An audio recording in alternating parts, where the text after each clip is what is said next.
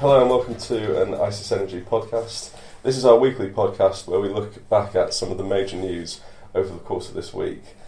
This week we'll be looking at an EU level at subsidies for generation capacity uh, across the bloc.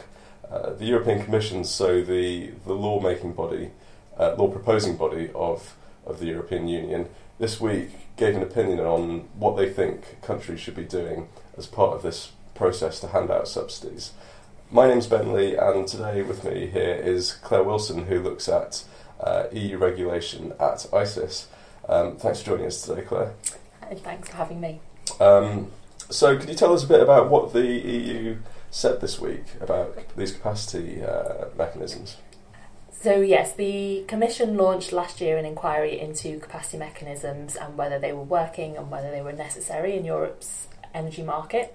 This week they came out with their con- preliminary conclusions of the inquiry and they found that in more just under half of the countries they looked at the the member state hadn't adequately assessed its security of supply needs and therefore the capacity mechanisms were probably not necessary in, in those countries.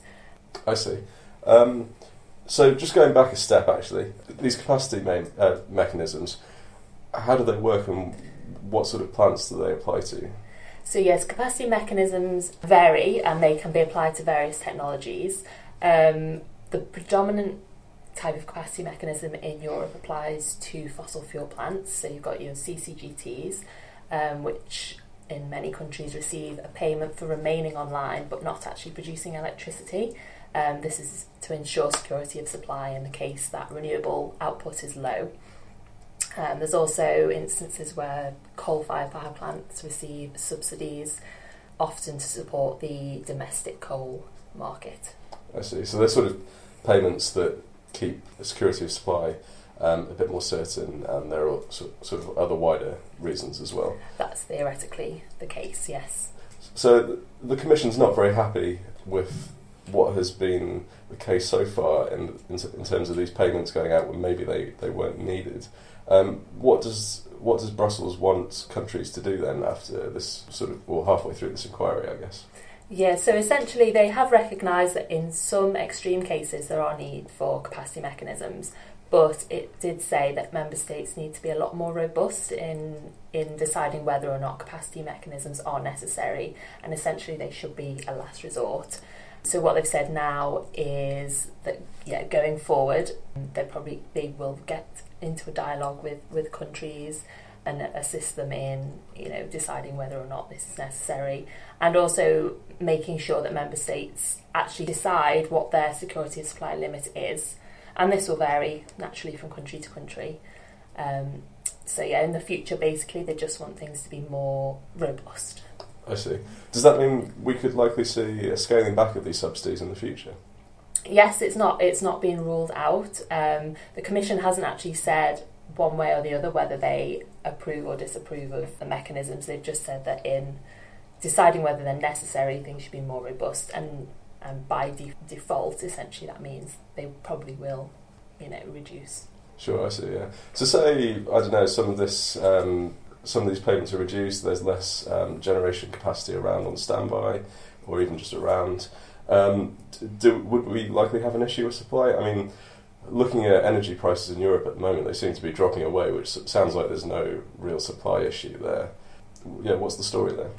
Um, well, yes, I mean, as you say, prices are very low, and that's because there is a lot of generation capacity around. Um, a number of bodies, including Commission, has come forward and said that Europe is swimming in capacity.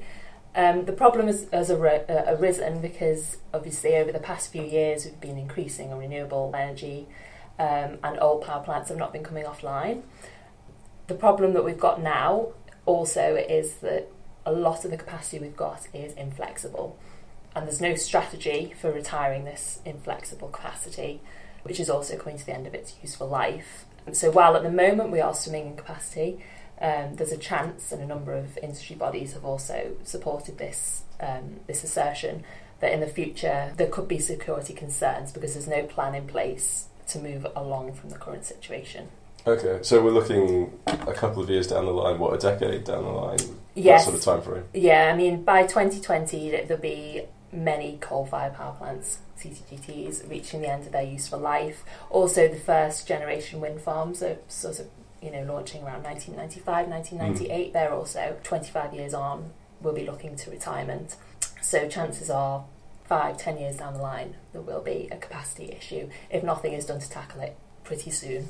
I see. So, yeah, it sounds like one to look out for for the future then. I mean, just to summarise it, the Commission is looking into these subsidy payments at the moment. Um, they're going to launch results later this year, would that be correct? Yes, and they've launched a public inquiry, um, a public consultation, sorry, on the on the findings, the preliminary findings, um, which will then be reviewed in July. That inquiry closes closes on the 6th of July, and then they will look to make a final report on capacity mechanisms towards the end of the year.